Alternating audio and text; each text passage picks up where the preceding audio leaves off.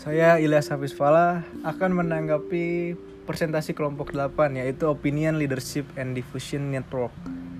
Terdapat materi tentang pemimpin sebuah opini di mana seorang individu ini secara tidak langsung dapat mempengaruhi sikap atau perilaku terbuka orang lain dengan cara yang diinginkannya. Dengan frekuensi yang relatif, dia membuat orang-orang menjadi sefrekuensi dengan dirinya.